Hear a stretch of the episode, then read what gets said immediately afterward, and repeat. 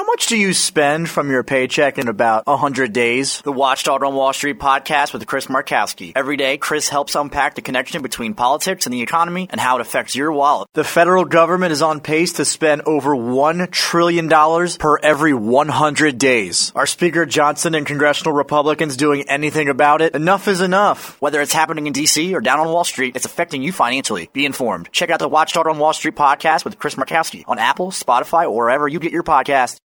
This uh, show got more response in writing than any program we've ever done. Our Substack was was packed with comments.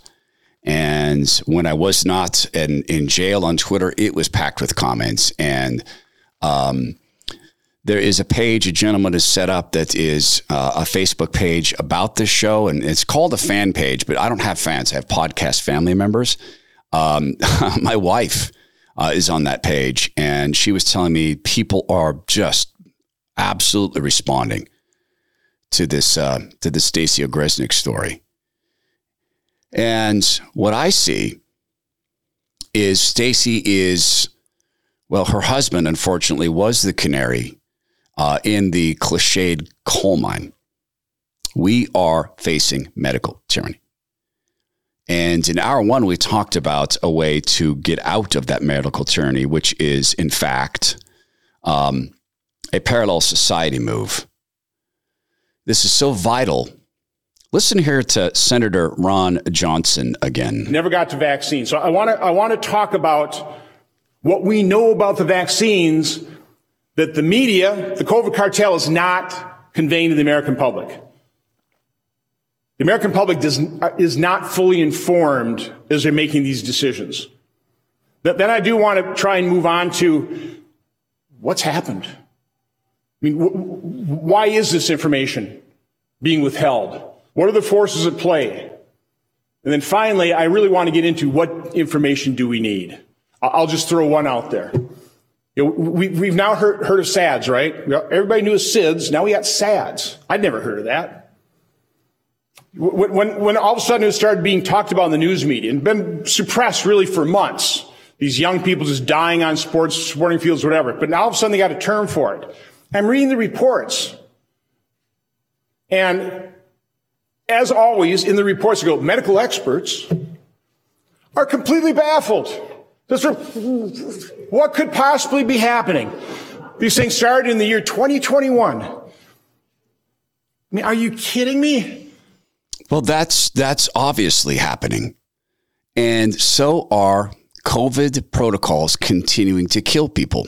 Listen to Stacy's story about her husband Ryan, and you tell me, based on what you've heard, based on what you've heard, knowing that in a jury circumstance, the, the hospital would get to try to defend themselves. Based on what you hear, does this sound like murder to you? I want to thank my dear brother and friend, Zach Abraham at Bulwark Capital Management, knowyourriskradio.com, for making this show possible. The Todd Herman Show is 100% disapproved by big pharma, technocrats, and tyrants everywhere. Now, from the high mountains of free America, here's the Emerald City exile, Todd Herman.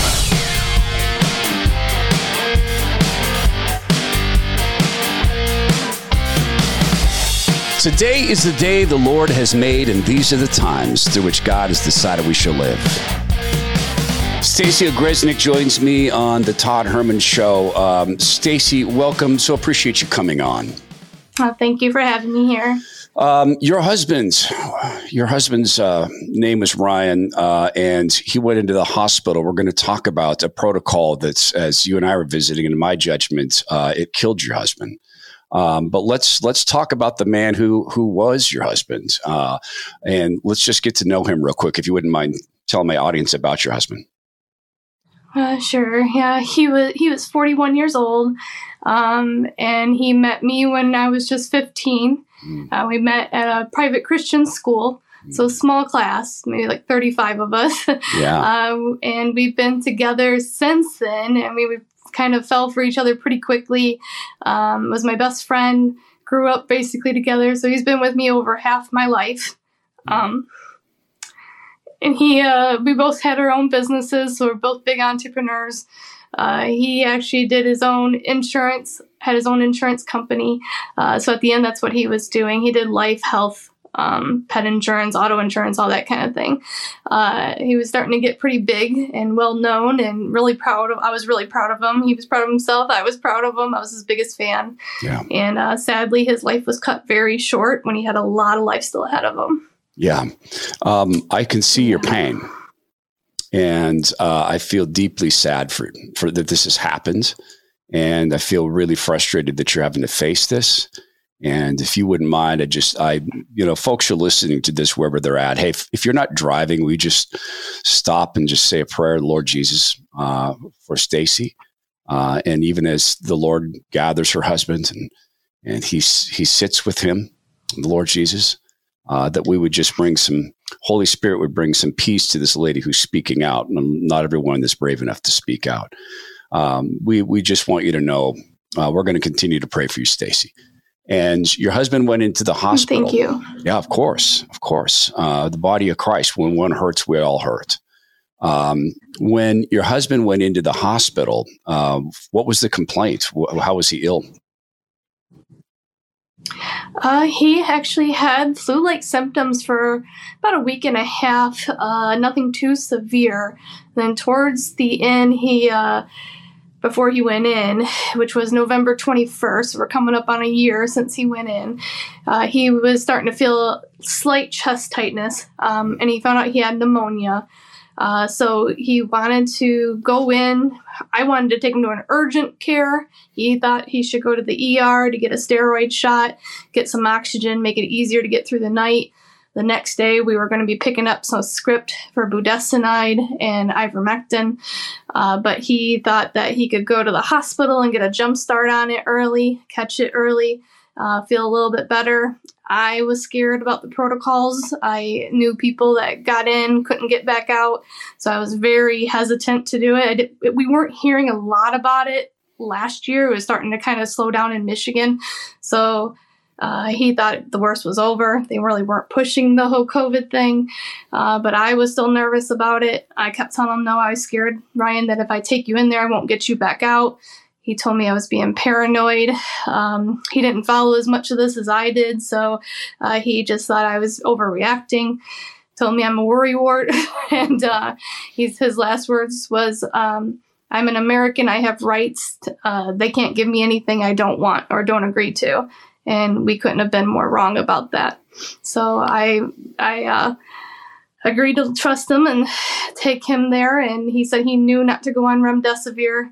Uh, as an insurance agent, he knows that the hospitals are paid a 20% bonus to use that drug, and he knows the side effects of it.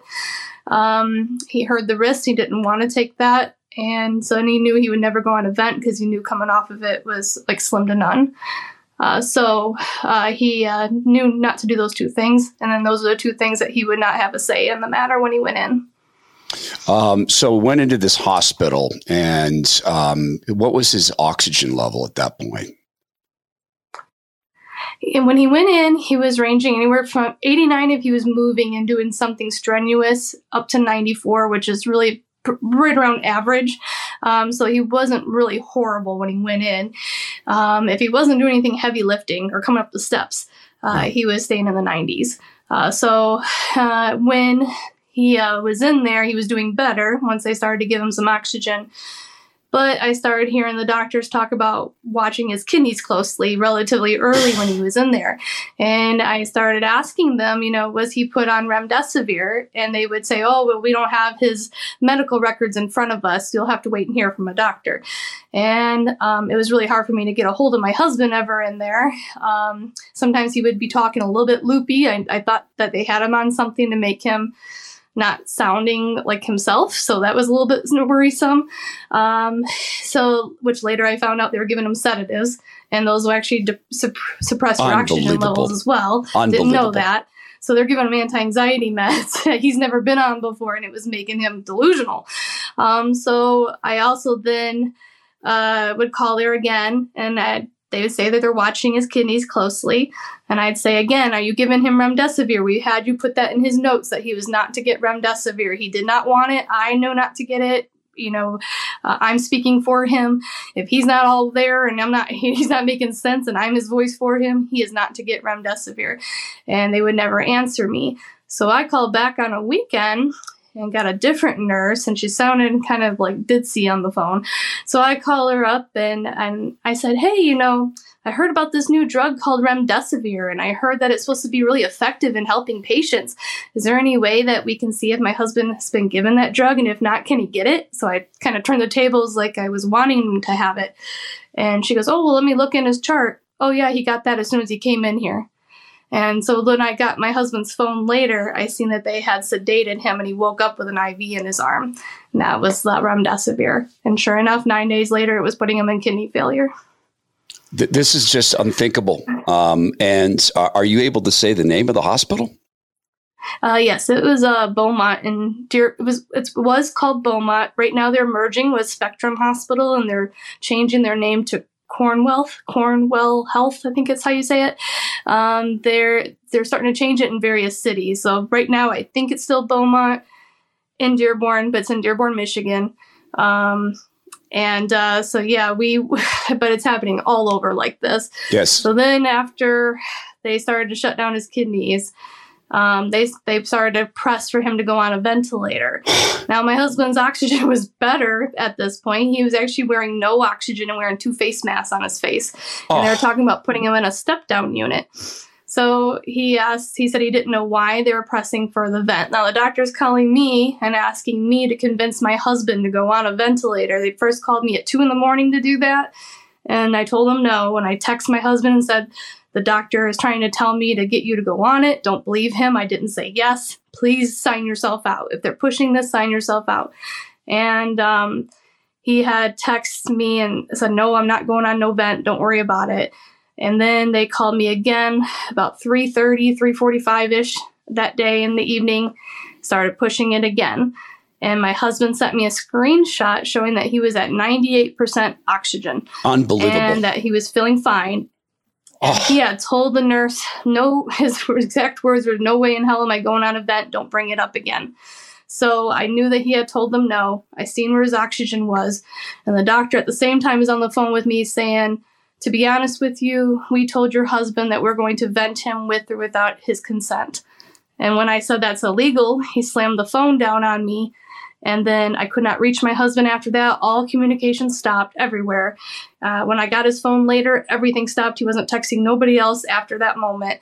Two hours later, that doctor had called me back and said, We vented your husband two hours ago. And he told me on the phone, he said, Well, your husband was, uh, had 40% oxygen turning blue and, and told us to do it. I'm like thinking, one, if he was 40%, he's probably not telling you to go ahead and do it. He's probably not talking at all. And I know he's not because I just got a screenshot, but he didn't know that. I didn't tell the doctor that I had a screenshot where his oxygen was. So I, I was just trying to take it all in that he's like lying to me and freaking out that my husband's now on a vent. I'm picturing that my husband probably fought for his life um, as they were doing that and how scared he had to have been not to have nobody in his corner. Um, no, no, no, no, no. Wait a minute. Wait a minute. Let, let, me stop you for a second. You were in his corner. They wouldn't let you in there. I, I, I, I don't know. In, I don't no. know you very well, but I'm going to stop you there. You were in his corner. you were in. No, you were taking screenshots and evidence. You're still in his corner. You are in this fight, and your husband yeah. will have justice. God watched this. The Lord sees, and Stacy, He sees you. God is the God who sees. He sees you. Uh, we're only now meeting, but I'm telling you, you were in his corner. And, and I want to get more of your story. Can you imagine uh, Chuck Schwab or Fidelity sponsoring a program like this? I can't. They can't afford to tell these truths about their beloved pharmaceutical industry. Zach Abraham is wide eyes wide open on this. He is my friend and brother from Bulwark Capital Management. He's the chief investment officer there. He fully recognizes what pharma is doing and how they're using their market heft to do it. And he's fully aware of the scam of Sam Bankman Fried, who incidentally is being apparently put in prison the same place that Jeff Epstein was there. And you know, Epstein, he got suicided, didn't he? Oh, pardon me, pardon me, pardon me. He committed suicide, of course. Uh, so Zach Abraham, as chief investment officer, Bulwark Capital Management, speaks his mind. Crazy thing. Sometimes that costs him liberal clients, though of course the firm is performing very, very well, has for a decade. So it, why? It's risk management. That is the signpost. That is their North Star risk management at Bulwark Capital Management because Zach has seen too much. Certainly, pursuit of growth in your portfolio, you better believe it. If you are facing the chaos economy, that's all of us.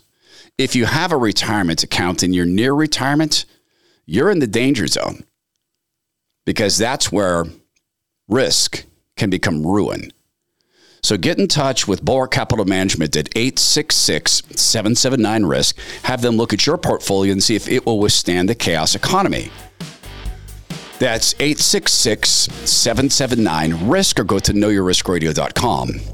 Investment advice cannot be given without a client services agreement. Bulwark Capital Management is an investment advisor representative, Trek Financial LLC, and SEC registered investment advisor. I just I want to make it clear. What I'm hearing is your husband was murdered. And is that how you feel? Yes. Yeah. Absolutely. I, I, that's my assessment as well.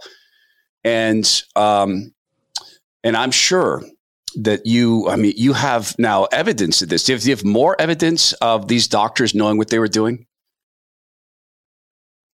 I'm sorry, what was that question? Do you have more evidence that these doctors what knew your- what they were doing? Do you, do, do you have oh, more? Yes. Yeah, okay. So let's talk oh, about yes. that. Let's talk about that. Um, I get in there a week later. Um, they finally let me in about after 21 days of keeping me away from them. Um, I'm finally allowed to get in there to him. And uh, Ryan had opened his eyes for me while I was there, and he felt the vent with his tongue, and he shook his head no, like an angry no, trying to let me know that he didn't consent to that. And um, as I went to go ask him questions, I realized he could move his face. While they had him on paralytics so that he can't fight back against that vent. Oh Lord God! Um, he could somehow move his face. So I I asked him like you know Ryan, can you hear me? He raised his eye. He kind of like made a face expression like he could. So I said, can you raise your eyebrows for me? And he did. And then I said, uh, you know Ryan, I love you and I'm fighting for you. Yeah. And um, he raised his eyebrows again like he was saying it back. And then I said, Can I ask you some questions? Can you raise your eyebrows up for yes and down for no? And as soon as the nurse heard me say that, she ran back to his monitor and started to up his sedation, saying that we gotta oh. make him more comfortable. And it took seconds to take effect. Um, so they never let him come off of that sedation to speak to me again. Uh, so then I started to look at his IV and I said, What is he on that's going to help him even come off of this vent? Noticing that he's being given a pediatric dose steroid, a six milligram steroid every 12 hours, saline, and then he was already given remdesivir and now he's on kidney dialysis. Um, so I said, What is it that he's on that's going to help him come off this vent? And the nurse told me, Well, nothing, but it's all we're allowed to give him due to politics controlling our healthcare system. Um, they had told me their hands are tied, that if they try to give him anything else, they'll lose their jobs. So now I'm taking, I'm understanding that my husband's to be the sacrifice for their paychecks. So I became now starting to look at Michigan laws, is where it stood for recording conversations. Found that Michigan was a one party state. Uh, so as long as my voice was in the conversation, that I could legally record without their knowledge or consent. So I started to wire myself. Um, I used to be a videographer, so I had that kind of equipment. So I just wired myself, and I was able to record these conversations with these nurses. Um, I had a nurse telling me that she wondered what the fight back was against ivermectin. She wondered if that was the cure. Um, she had told me that uh, she knows that what they're doing, these protocols, are letting these patients die um, and that she feels like there's some kind of a ge- bigger agenda going on in the hospital that they're not even knowing about, that they could feel that there's something bigger.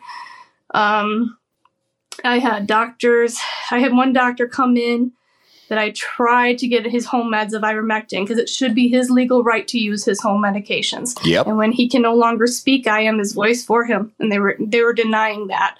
Um, so I had a doctor come in his name was Dr. Sharba.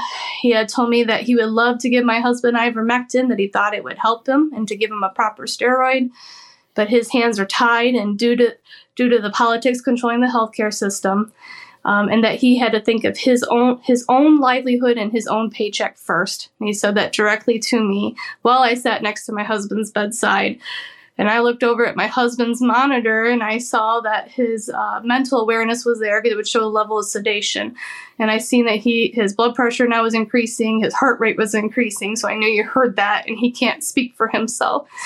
So that angered me so bad. And I looked at that doctor and I said, This Christmas, while you're with your family, I want you to picture me here beside my livelihood, begging you, a doctor who took an oath to do no harm, to put my husband's life above your damn paycheck and he got quiet and i told him that his, my husband's blood was going to be on his hands and he was going to stand before the lord as a murderer yes, and not will. just for my husband for, for all these patients in here and then i looked at the nurses that were standing beside him as witnesses and shamed them for the same thing and told them that they have their own license and they took an oath of do no harm. And they just heard that message come out of that doctor's mouth. And they're going to stand there and follow these orders to harm these patients. I'm like do you think the hospital's going to have your back when all the judicial system starts to fall down on these doctors and nurses for what they've done, is the hospital going to take fault for it? Hardly. I think not. They have their own insurance. They have their own license for a reason. That doctor, the hospital's going to put like you know put them underneath the bus.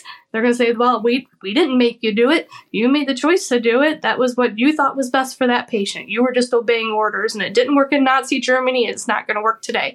So I was telling them that. And one nurse rolled her eyes at me, and the other one looked like she wanted to cry, and she was nodding her head yes in agreement.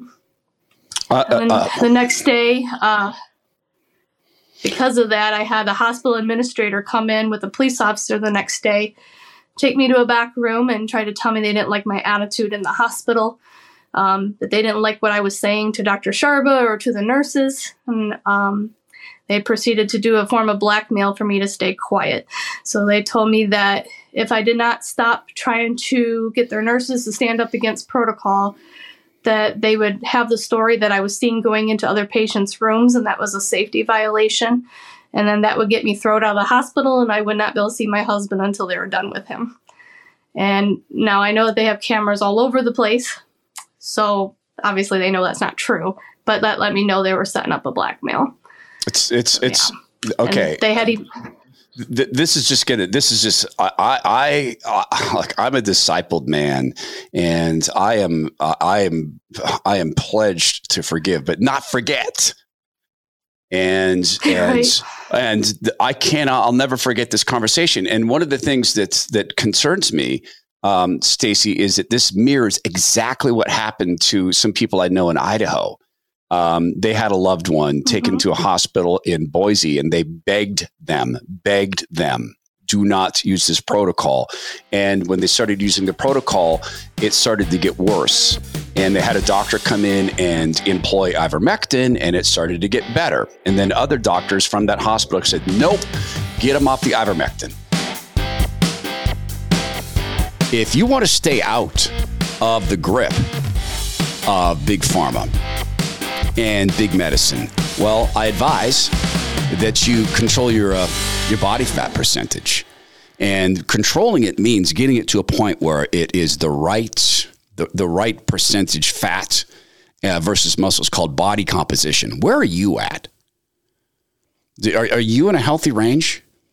A, a lot of people think they are. And this is particularly true for dudes, particularly guys who are hardworking and work with their bodies or, or in the gym a lot. Um, you can look fantastic on the outside and have on the inside visceral fat. That is the stuff that leads to diabetes and heart disease because it gets between your organs and really can mess things up. So I know people who are farmer strong, and you look at them and hey, they'll break you. I know brothers like this; they will break you. Uh, but inside, they've got a whole bunch of this visceral fat. Now, if you've got all that muscle, you're one of those dudes. You should be able to take that visceral fat off very, very quickly. But here's a little secret: that visceral fat it doesn't just doesn't stop there. As it continues to grow, then you start to get puffy or droopy. Now, I'm not talking about aesthetics. Yeah, that doesn't look great. I'm talking about your lifelong health. Okay, SOTA Weight Loss is founded by healthcare practitioners, the real healthcare, you know, that, that, that care for people, actual patient centered care. That's who they are. Their growth has been driven by word of mouth before they ever, ever thought about doing uh, endorsement partnerships or reaching out to podcasts like us. It happened organically. And now here they are nationwide. It's sotaweightloss.com, S O T A weightloss.com. It stands for state of the art.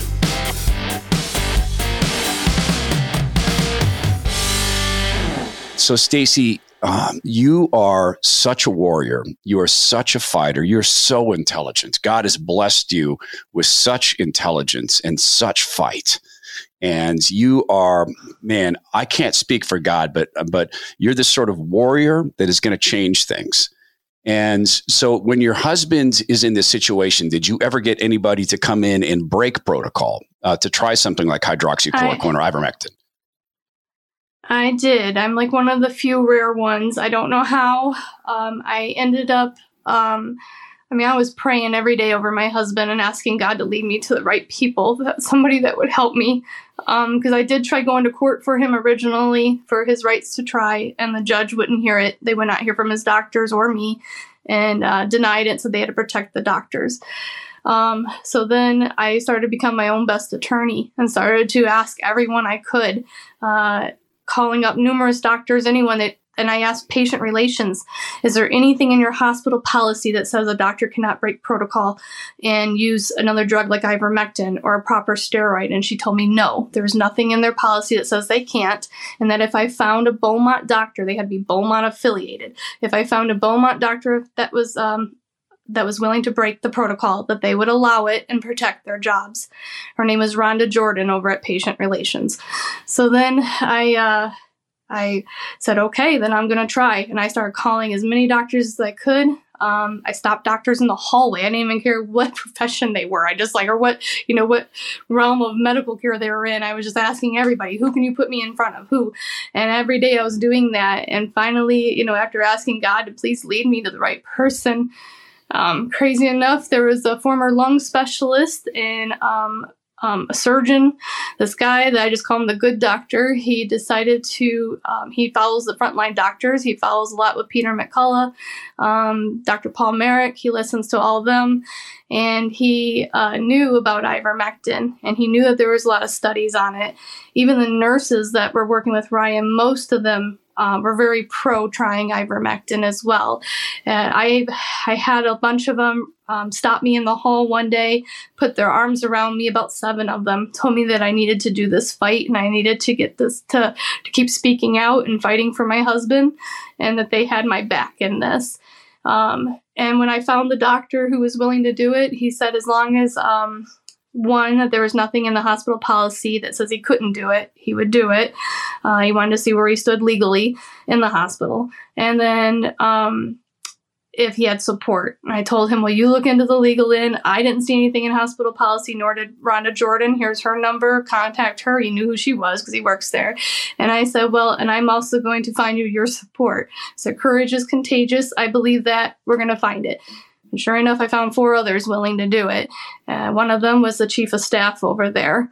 Um, and so they uh, they ended up giving him 76 milligrams of ivermectin, and um, they had to give him a higher dose because now he was very swollen after the kidney dialysis and everything. So they gave him 76 milligrams of it. And on just the first night, less than 24 hours, his blood oxygen, not even his pulse oxygen, his blood oxygen, which is more accurate reading, was like went from 64% to 100% less than 24 hours. Um, and he was starting to hold his own. He was starting to come down off of the vent. He was staying at 100% pulse ox the whole time. His heart rate, his blood pressure all staying steady as he was starting to come off of the vent setting. And so the doctor had told me, he said, um, you know, this is the best I've ever seen Ryan. He's making improvements um, better than what he has since he's been here. He goes, I'm going to continue this. We're going to try to do, he had him on, he was set to do a five day course. And then he said he was going to bump him to like a seven to 10 day, depending on how he keeps going. Um, and but on day four, uh, two infectious disease doctors. The first one was a woman doctor named Hannity Das, Dr. Hannity Das, and then the second one was the head of infectious disease, Dr. James Sundstrom, who's never even seen my husband even once, came up under that floor to revoke it Dr. Doss revoked it and then Murderers. signed herself off of his case and handed it over to Sunstrom. Murderers. Um, she had wrote it up that that she didn't allow veterinarian meds to be given to patients, even though I have proof from the pharmacy that it was for human dose. Unbelievable. And she said it broke policy, which also isn't true. yeah. And so they forced him back under COVID protocol, which they had told me on hidden camera was not going to let him get better, but all they're allowed to do due to politics. So they're letting po- politics control their medical oaths. So it's just unreal to me. Uh, so unreal. So I'm supposed to let this person just die because you're worried about you're not getting your kickbacks from Gilead. So sure enough, my husband also had a, a link where he could see what doctors are being paid by what drug companies. And so I typed in Sunstrom into that same link, government website link, and it did come up that he is paid by Gilead. Surprise, surprise. And Gilead is the maker of Remdesivir or Veklury is the other name for it. So that might have been a motive behind them taking Ryan off of that. Have you And attempted so to press? Um, we, uh, Ryan, I, I'm sorry. Have you attempted to press criminal charges? Uh, I, I- have you tried to Have you tried to press criminal charges for murder against these people? I have not yet, but I would love to do that. Uh, I'm telling you, um, I would. I would. Uh, look, I would get the police involved in this and make them take your evidence, look at your evidence. They said this isn't gonna. This isn't gonna rescue this guy. It's politics, and their hands are Yeah. forced. No, they weren't. Their hands were unforced. Your husband was on ivermectin. He was getting better. Their hands were unforced. Yep. Their hands were never forced to vent him ever. They made all these decisions knowing the outcome. And you better believe there's motive. They said, oh, well, we're afraid of losing our jobs. Well, you're talking about a man's life. I have news for you, by the way. There are things that irk a person worse than losing their job. Incidentally, there's also things that irk a person worse than dying. One of them is injustice that continues like this. So I would love to see Mhm. you get with a get with an attorney to help you present this. I would get the police involved before there's any statute of limitation stuff. Make them say no. Make them say we're not going to press Yeah, charges in this. Yeah, I've heard other people trying to get the police involved, and Yeah. a lot of times the police won't touch it. I mean, just like the same thing, there's a lot of attorneys scared to touch these cases because of the corruption all the way up the political, all the Oh, way you the political bet. chain. Um, so it's uh, it's the same thing. Everyone's fighting for brave attorneys to do what's right, and also our men in blue as well. Um, and it's sad because we all have their back, and, and when do they have ours? Uh, so it's sad. It's, we're living in a very uh, good versus evil. This is like a spiritual warfare, as all get out. Um, Oh, and I, and what's crazy is they say they follow the standard of care, but the standard of care on the NIH says that it should never be enforced. That it should be between the patient and the provider. No, and it said that right on their website. So if they're following the standard of care, then why are they why were they forcing it? If we had our choice of our doctor there and we picked that good doctor and he made that choice to give Ryan ivermectin and he was responding well to it, even if they thought ivermectin didn't ever work, well, it worked for Ryan. So why didn't they? If they didn't have an intention to do harm and take that away from him, they took it away knowing that what they were going to give him was not going to work, and what what's what they took away was working. So they need to treat. If they didn't believe in it, they should have said, "Well, Ryan's the." Uh, abnormal response to ivermectin. Somehow it's working for him. But they didn't have Ryan's best interests in mind. They had their own interests, their paychecks.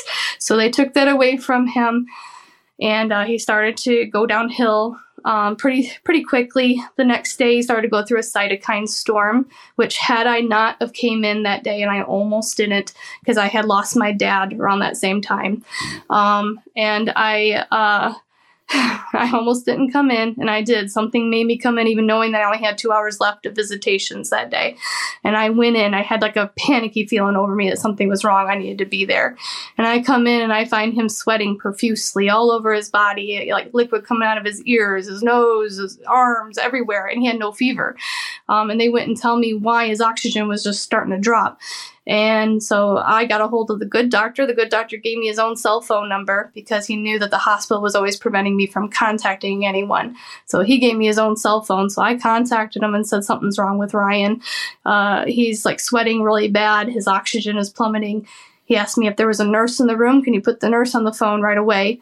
I put the nurse on the phone and I heard she had it on speaker and he said, Ryan's going through a cytokine storm. If we don't put him on a proper steroid right now, we're going to lose him tonight. And um, I think she was taken back by that. She didn't want me to hear it. And she's like, no, doctor, that ain't going to happen. That ain't going to happen on my watch.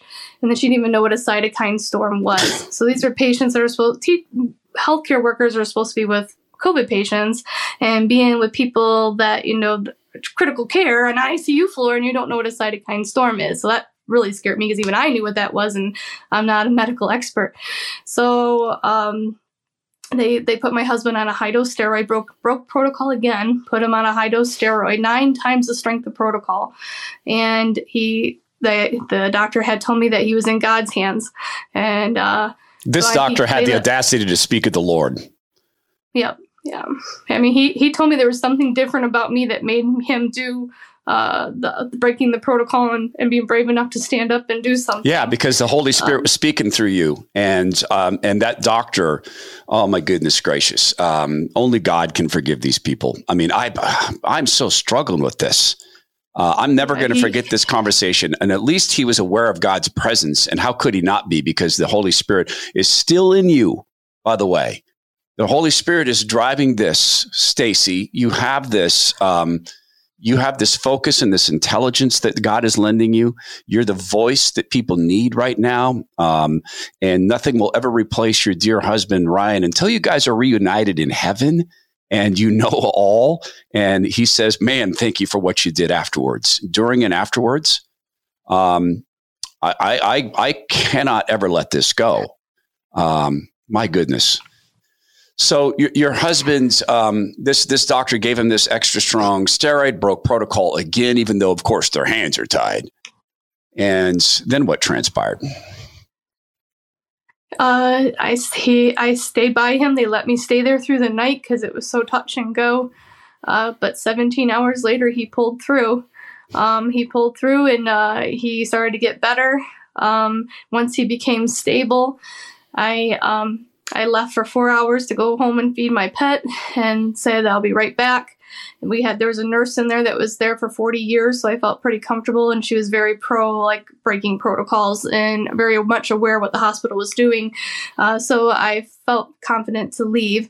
So I left for a little bit and uh, in that short time I get a a call from that good doctor telling me that Dr. Kierbeck, who was head of the ICU, I took my husband off of that steroid cold turkey because it's not part of protocol.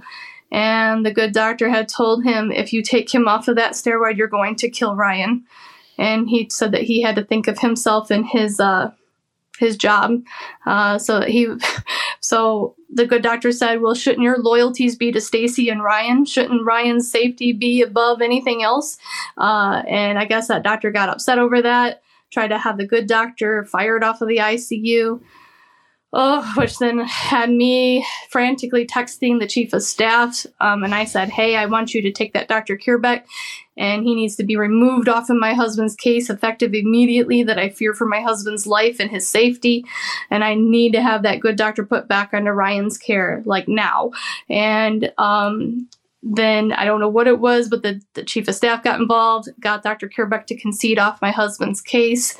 And then the plan was going to be, which I didn't know till after, but the plan was going to be to have the good doctor be head of ICU starting that following Monday uh, as a last ditch effort to save my husband against those who are just simply obeying orders. And um, so we had to get through the weekend first. and uh, Sunday night, the night before the good doctor would be in charge of the ICU, they suddenly upped my husband's fentanyl and propofol intake. Propofol is the sedative that killed Michael Jackson. And we all know what fentanyl will do. Um, so I get the call at three in the morning on that Monday from the good doctor who was already there, already assessed Ryan and called me. So that tells me he probably knew that Ryan's life was in danger. He probably didn't sleep, and I would assume he didn't even go to bed and just went straight into work for as early as he could. Um, and I got a phone call at three in the morning that I needed to come down there that they were thought we were losing Ryan.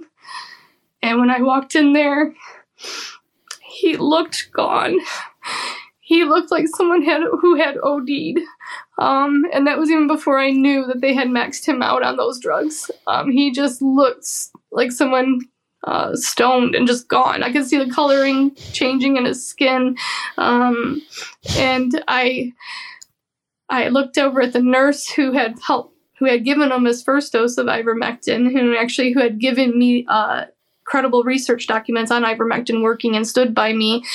Uh, I looked at him as the doctors that were in there. I didn't know who they were, and they were trying to emergency prone Ryan, so they're putting him on his stomach, trying to get his oxygen back up, which helped him sometimes.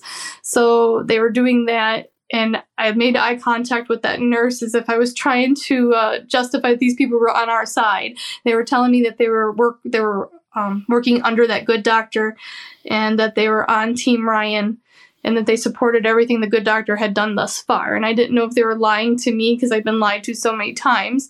So I looked over at that nurse and made eye contact with him, and he nodded yes, like letting me know that that's true and I could see there was something. There was something in that nurse's mind that he knew that they did something. I just know it. I can feel it still to this. I can still see his his face expression in my head.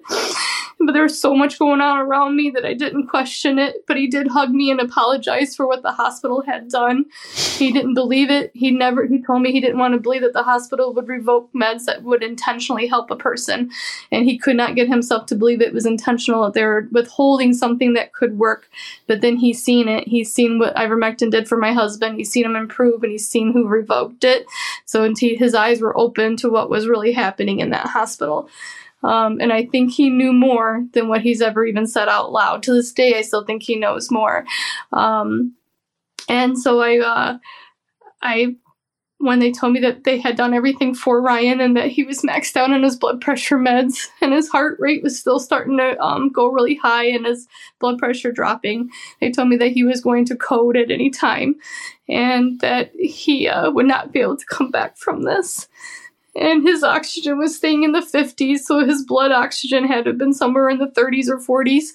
Um, and uh, he uh, they told me that he wouldn't be able to come back from that he was already gone. The doctor who fought for him sat with us and cried and told us that he was so sorry that he couldn't get to Ryan sooner and that um that this goes a lot deeper than just the hospital. The corruption goes a lot deeper than just what this in the hospital. And uh, he uh, he felt really bad that he couldn't save Ryan, and he cried with us and told us that if we were to do a full code on Ryan and try to revive him, that we would just be prolonging his death and not his life. And I, I could feel it. And um, so I played my wedding song for Ryan. And I prayed over him and I told him to go home and be with Jesus. And that I would continue to fight for him and be his voice.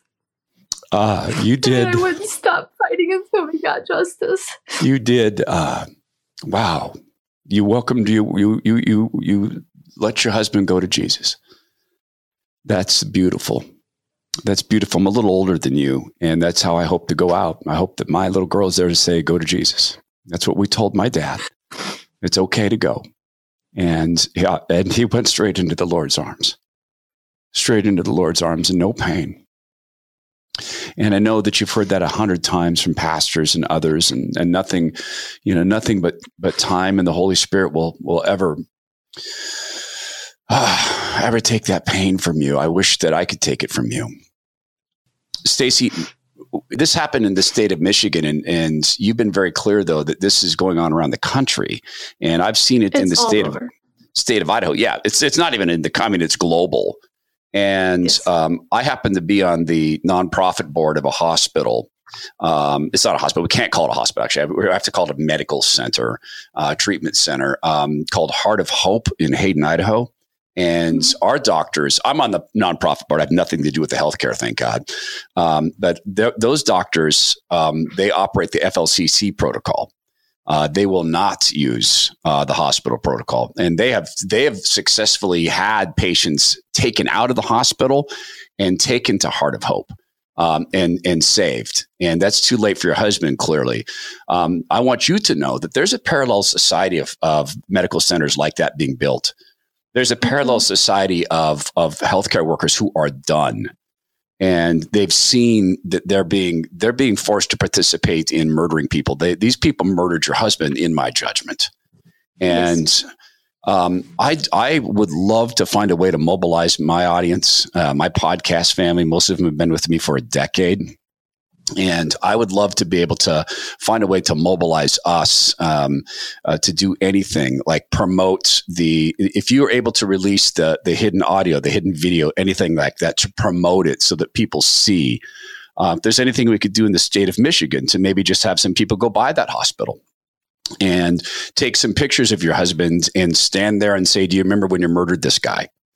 Um, and just spend a week maybe around uh, Ryan's birthday or something that that's a, a, significant date to go, you know, take pictures and say, do you remember the day your hospital murdered this man or the weeks that you murdered him and how long that took? Um, has Michigan, has, has anyone mm-hmm. from national media reached out to you, like um, any television, any local media in Michigan? Um, I've only done uh, so I've, I've done a lot of interviews. Um, I actually I'm in Mikki Willis's uh, documentary, "A Bad Medicine," that's supposed to come out later this year. Yeah. Um, and uh, but no mainstream media, nothing. I've tried to get like on Tucker. I would love to be like on a Tucker Carlson. Um, any of those, I have had no luck reaching out to anybody. Okay.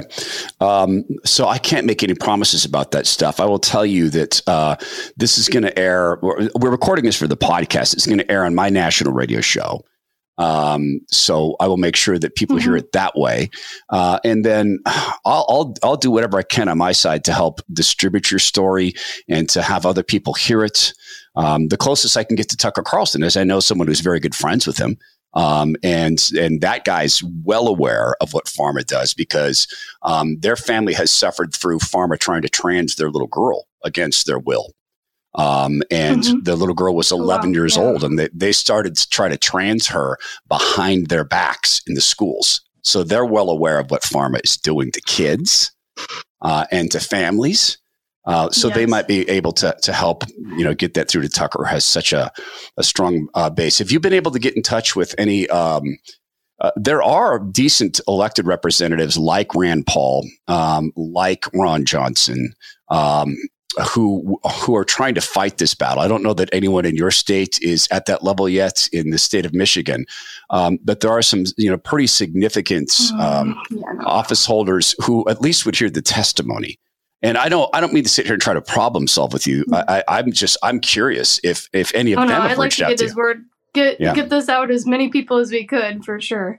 Yeah. Um, and, uh, I have a lot of evidence. Some, some things I have released to the media. Um, some of it I haven't. Um, so there's still a lot that I have. Uh, where some have some attorneys have looked at it and said that I have the most evidence of anyone they've ever seen. Um, so it's uh, the, the, a lot of them are just scared about the time involved into fighting it. Yep. But just like I found a brave doctor who was willing to do the right thing, I believe that the right attorneys are out there to do the right thing as well. And God just needs to pull on the heartstrings of those people yep. and get them brave enough to do what they were called to do, and that's fight for justice in our country. Um, and the same way as that doctor knew to fight for a human life above his paycheck. Um, so I, I believe that, that that eventually I know there's a limit uh, of time to do that. Um, in Michigan, it is two years, um, and yeah. I am coming up on one year right now. So I would All definitely, right. anyone you know, I'd be appreciative. Have you gotten the My Pillows? You got those, right? You probably have the travel pillows and bought some for the vacation house, right? Didn't you? And maybe you purchased them because you thought, you know, I'm going to support this Mike Lindell who's speaking his mind in um, in contravention of the party's demands. And then you got the product and you said, wow, these are great. Uh, is exactly my experience. The first time I worked with Mike, I said, "Yeah, I'll try the pillows." I mean, it's gimmicky, and the guy's a conservative, and he makes no bones about that. He loves America, so I'll try the pillows. And when they came, they were all flat, and that's there you go. Yeah, I followed the directions, put them in the dryer, puffed them up, and then just thought these are fantastic pillows. And same with the towels, though honestly, I expected the quality. But I was afraid of being disappointed. How do you match the pillows? He did it. So the six piece towel set comes with two bath towels, two hand towels, and a washcloth two pack. And they are the most absorbent and softest towels I have ever used. And characteristically to Mike, he's taking his 60 day money back guarantee. He's extending it all the way through March 1st, 2023, if you order before Christmas Day. Or, yeah, before, yeah, before Christmas Day. Wow, it's that soon. It is, isn't it? So wrap yourself in the same luxury towels I have. Get the My Pillow six piece towel set. You go and you do this right now. You get it for $39.98. The regular price is more than double that, $89.98. So go to mypillow.com slash Herman and use promo code Herman. You get all sorts of deep discounts on My Pillow products when you do that. So get your six-piece My Pillow towel set for only $39.98. Shop mypillow.com slash Herman, promo code Herman. That's mypillow.com slash Herman, promo code Herman. And thank you so much for listening to the Best of programming.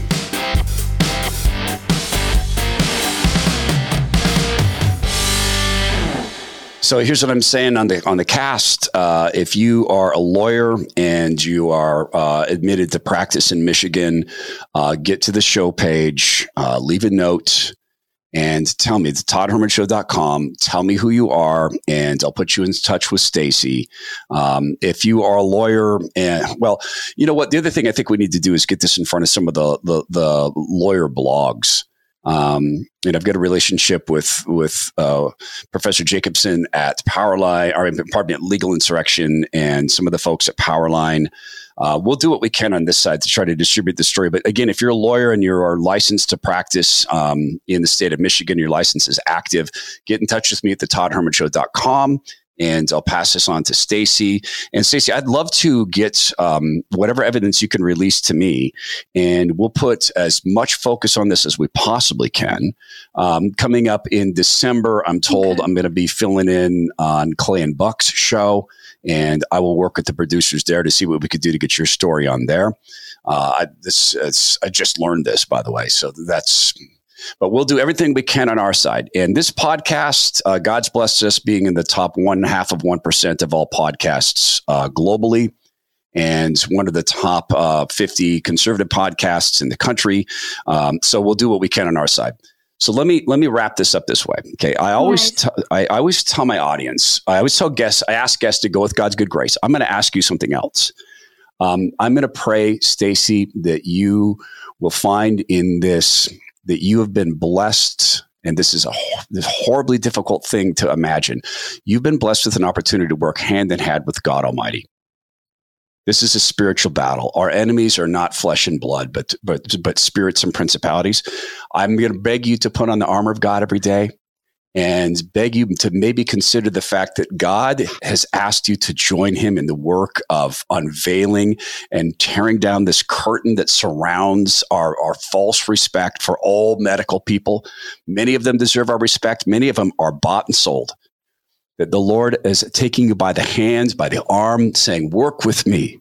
And what an honor to be able to do that in the name of Jesus and for your husband, Ryan.